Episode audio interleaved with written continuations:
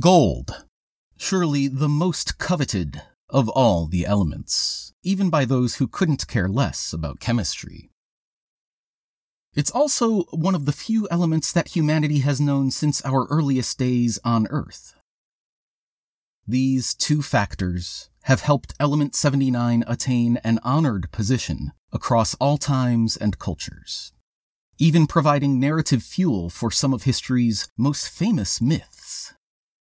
The goose that laid the golden egg, El Dorado, Jason and the Argonauts, Tsai Shen and his golden cudgel, the seed of Agni, Auric Goldfinger, and Scrooge McDuck, to name but a few. Of all the many characters with a penchant for gilded goods, the most notorious might be King Midas. You're probably already familiar with the fable of the Phrygian king. When granted one wish by the god Dionysus, he foolishly asked for his touch to turn ordinary materials into gold. He delighted in aurifying his rose garden, tableware, and furniture, but his newfound ability worked too well. Food and drink also turned to gold. Beautiful, but inedible. And when he reached out to comfort his daughter, so too was she, petrified in golden splendor. It's a tale that goes back at least as far as Aristotle, but less well known is the fact that King Midas was a real historical figure or perhaps a few members of one family, who ruled an area of modern day Turkey around the 8th century BCE.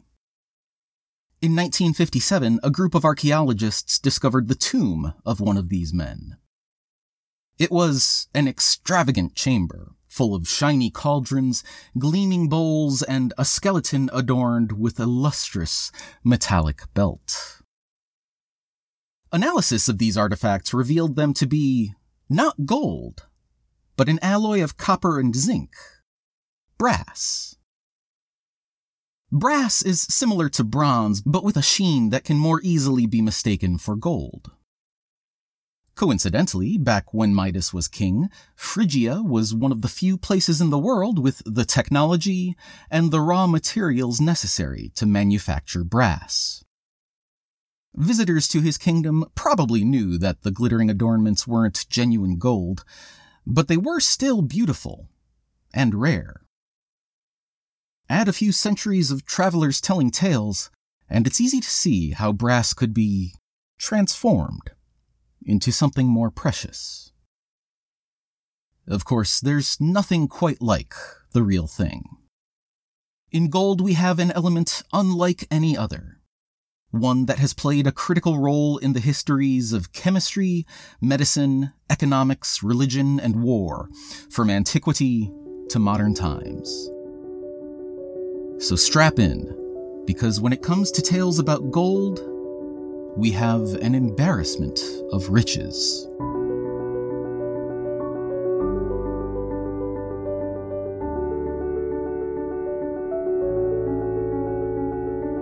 You're listening to the episodic table of elements, and I'm T.R. Appleton.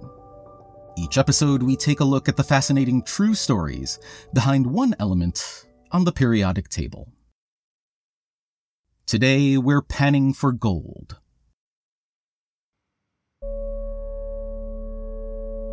Call me biased, but it seems clear to me that the reason Element 79 has played such a prominent role throughout history is because of its electrons.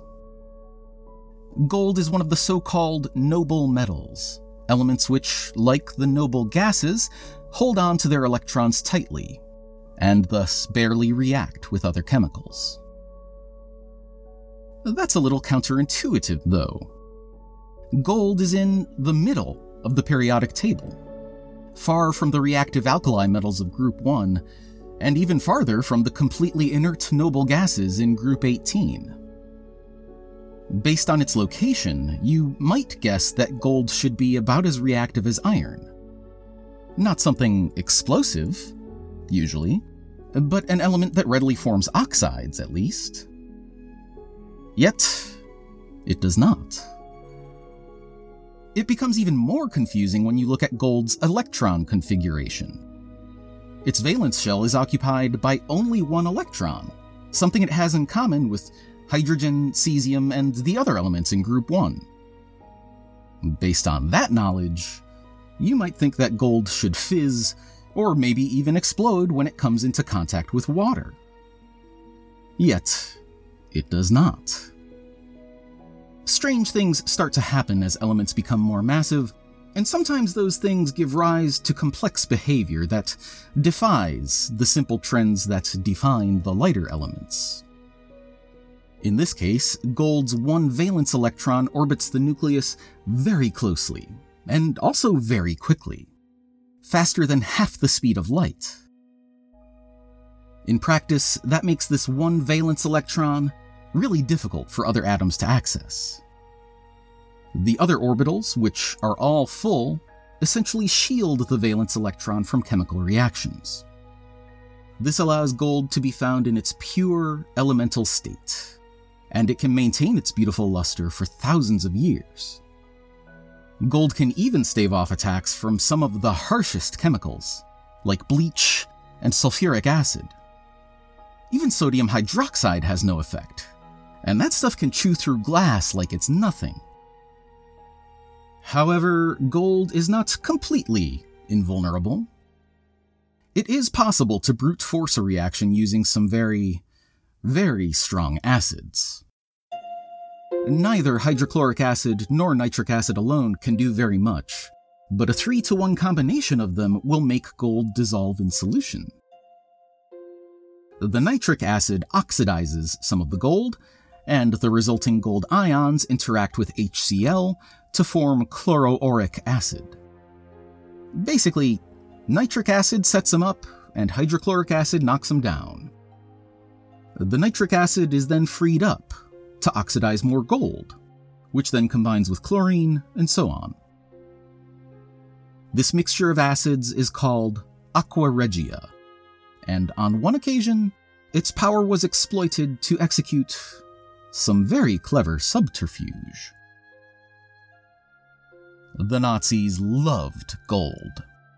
They used it to fund the war, and they took it from anyone who had it enemies whose territory they had invaded, as well as their own citizens, especially those who were Jewish.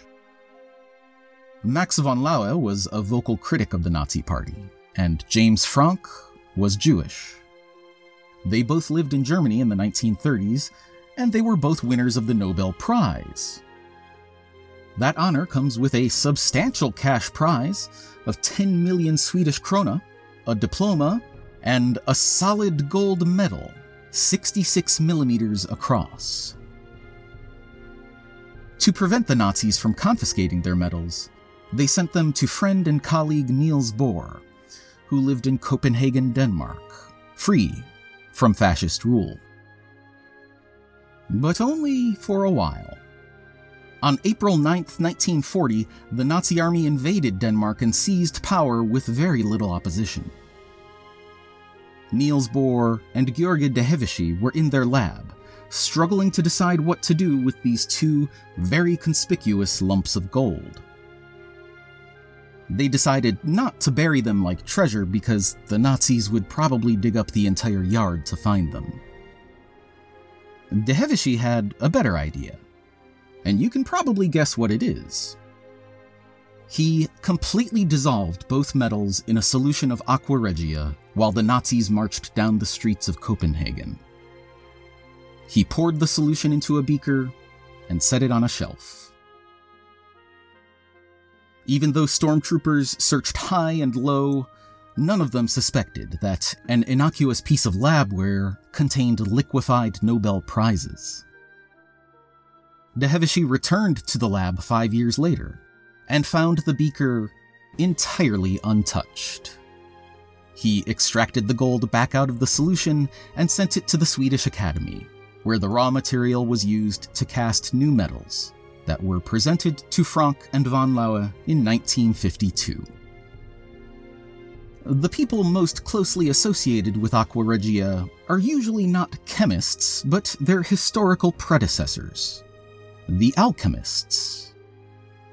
Being one of the few substances capable of having any effect on gold, they made extensive use of aqua regia in their attempts to transmute other metals into gold. If you remember all the way back to episode 11, you might recall Basil Valentine's cryptic instructions to prepare, quote, a mineral bath for the king. That was a direct allusion to Aqua Regia. Amazingly, it turns out that it is possible to transform other metals into gold, but no one succeeded in that task until 1924. That was when Hantaro Nagaoka, a professor at Tokyo Imperial University, knocked a proton loose from some mercury atoms, turning them into gold.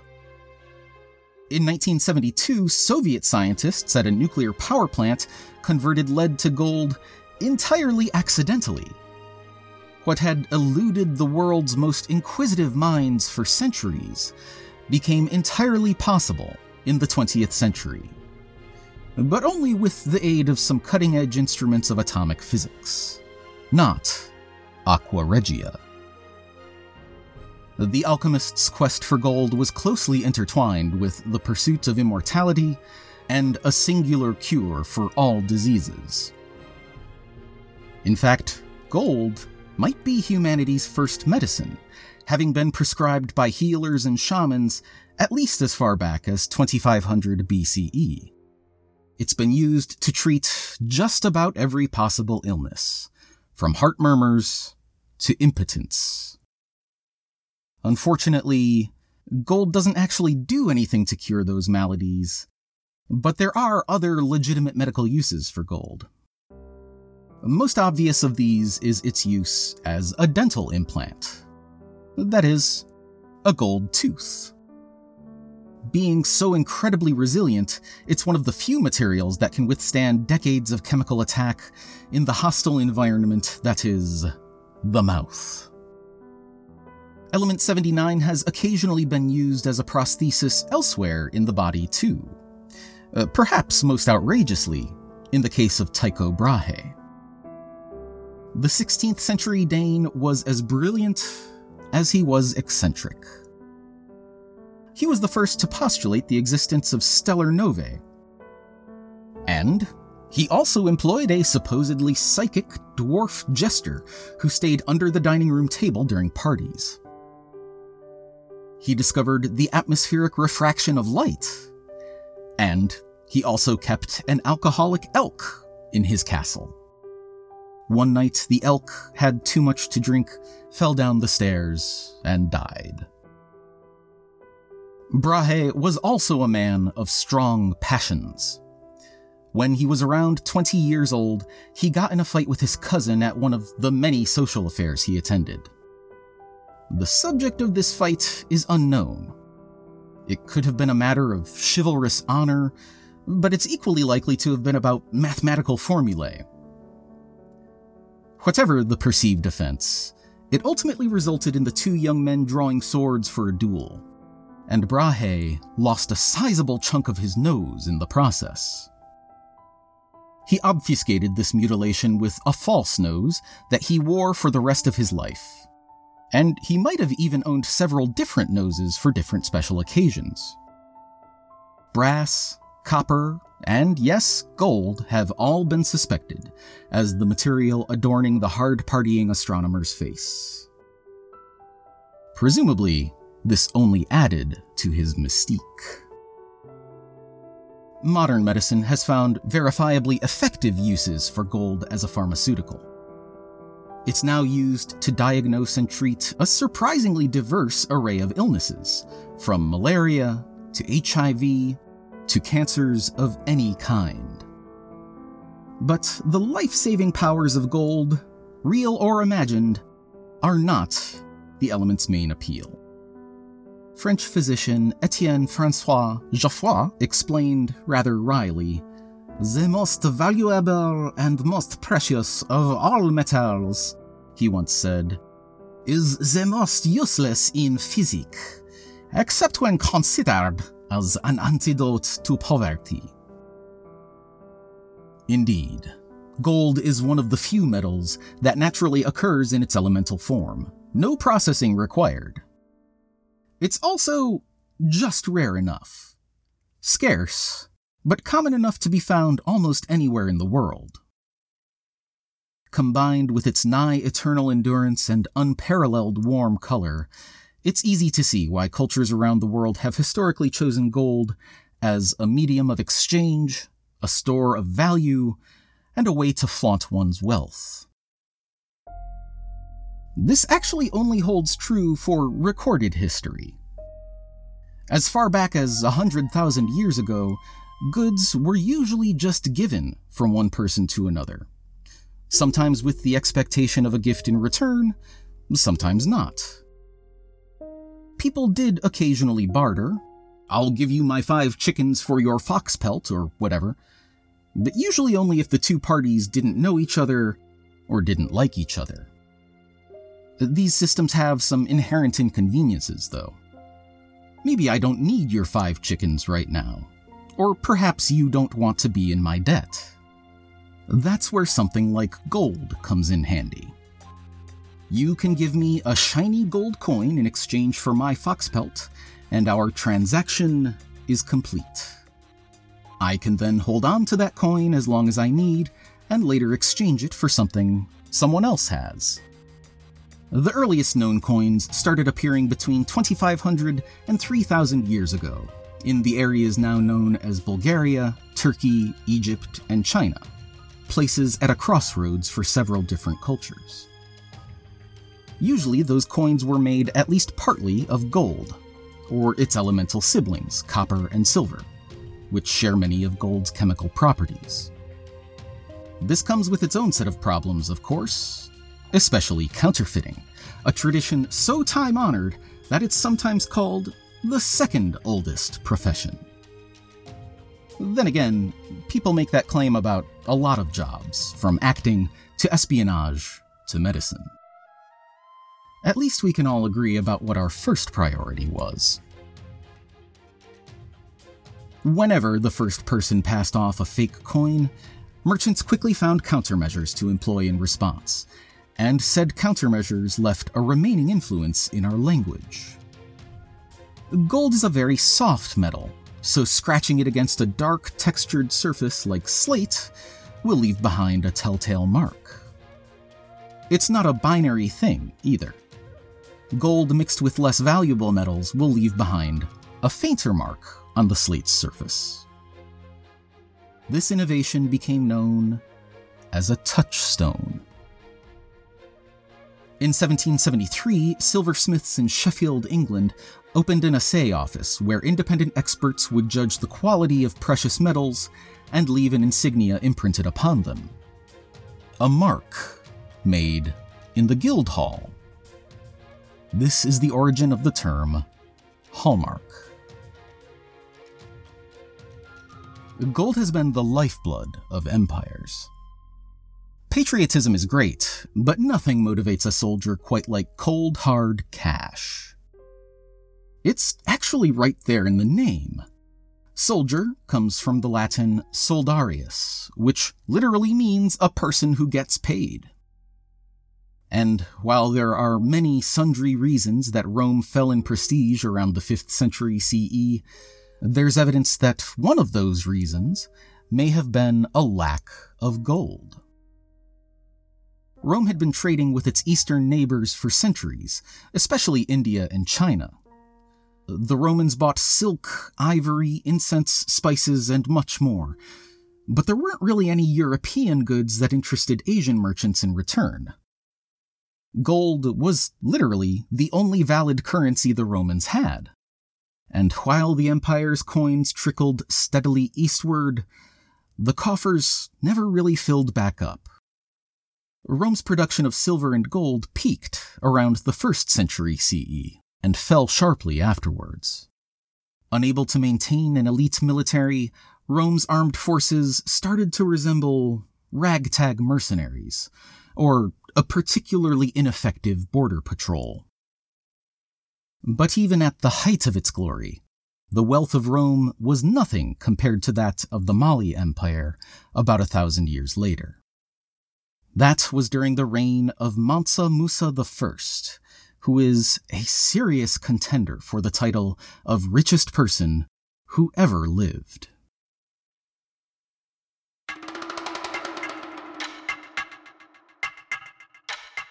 At the time, Mali was the largest empire in West Africa, stretching more than 2,000 kilometers wide. Musa came to power in 1312. Mansa was a title, roughly analogous to Caesar or conqueror. Musa was a devout Muslim, and as such, it was his duty to perform the Hajj. Every adult Muslim is obligated to make a pilgrimage at least once in their life to the city of Mecca, birthplace of the Prophet Muhammad and the holiest city in Islam. This can be an arduous journey to make nowadays, even with the benefit of air travel. But Musa had to travel more than 4,000 kilometers from Mali's capital city of Niani on foot. Well, actually, he got to ride a horse. But pretty much everyone else that was traveling with him had to walk, including the 500 slaves that preceded him, each of whom carried a staff decorated with gold. And that was only a small portion of the total 12,000 slaves who came along for the trip. All of them garbed in fine Persian silks and carrying nearly two kilograms of gold bars and ornaments.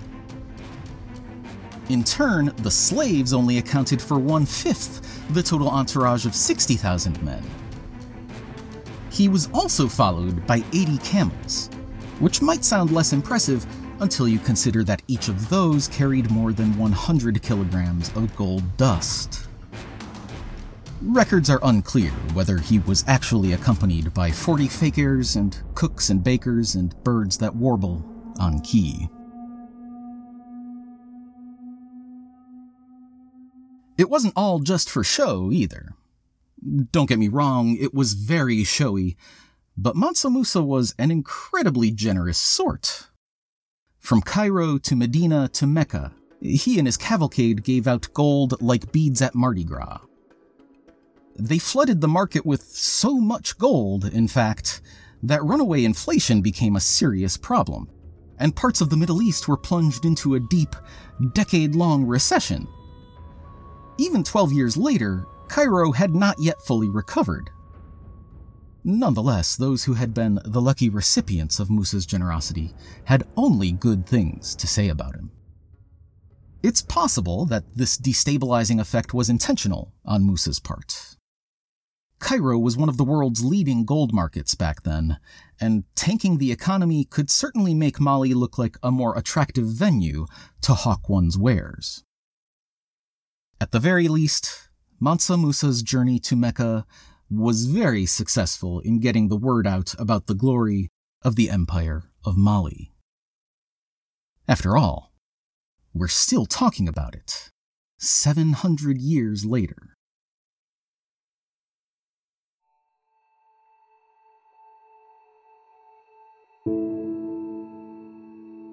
As much as I wish it were true, I cannot promise that an incalculably prosperous emperor will deign to traipse through your hometown and distribute so many samples of Element 79 that it causes a financial crisis. In fact, I'd go so far as to say it's objectively less likely to happen today than it was in the 14th century. The good news is, gold might be the single most sought after element in history so there are many tried and true strategies you can use to add it to your own collection. Mining for anything is backbreaking labor, and gold is no exception. But you don't need to pull gold from the earth, because there are places where the earth will bring gold to you. These locations are called placer deposits, where gold naturally accumulates and is carried by the waters of a river. Panning is one way to extract the gold from such a site, and it's practically free. Just scoop up some alluvial sand, swirl and sift for a bit, and with a little skill and a lot of luck, you'll find yourself with a few bright flakes of gold. If you're really lucky, it's not impossible to stumble upon nuggets of gold just lying on the ground. Aussie's John Deason and Richard Oates are probably the luckiest people in history when it comes to that sort of thing. In 1869, they were trudging through the Victorian outback toward Bulldog Gully when they nearly tripped over the largest gold nugget ever found. Barely covered by a mere dusting of dirt near the base of a tree, the nugget was more than 60 centimeters long by 30 centimeters wide, and it weighed nearly 100 kilograms. It became known as the Welcome Stranger, and the two men were paid more than 9,000 pounds for their find. That would be nearly three and a half million American dollars today. Oftentimes, a find like that would set off a frenzy of prospecting, a gold rush. The 19th century was especially rife with gold rushes, from South Africa to Chile to Siberia, plus the ones you might already know about in California and the Yukon. They aren't just relics of the past either. There are gold rushes happening right now in Ghana, Siberia again, and Texas. Don't pack your bags just yet, though, because rarely do hopeful prospectors wind up acquiring the riches they've dreamed about. More often, those brave souls were destined for heartbreak and poverty.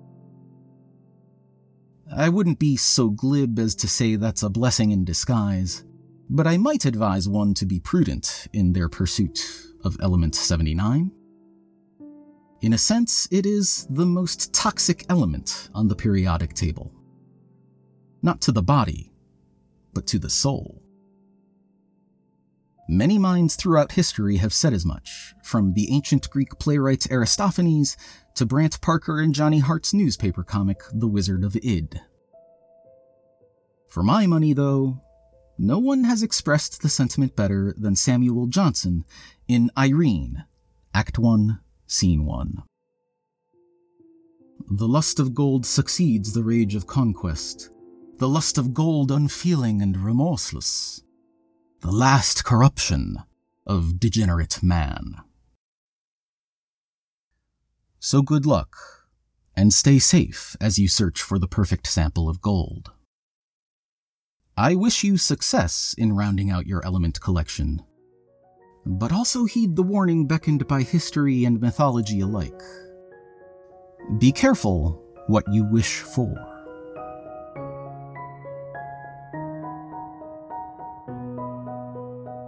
Thanks for listening to the episodic table of elements. Music is by Kai Engel. To learn how big a lump of all the gold would be, visit episodictable.com slash AU.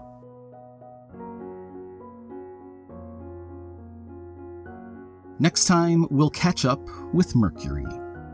Until then, this is T.R. Appleton reminding you, as Terry Pratchett once did, that practically everything is worth more than gold. You, for example. Gold is heavy. Your weight in gold is not very much gold at all.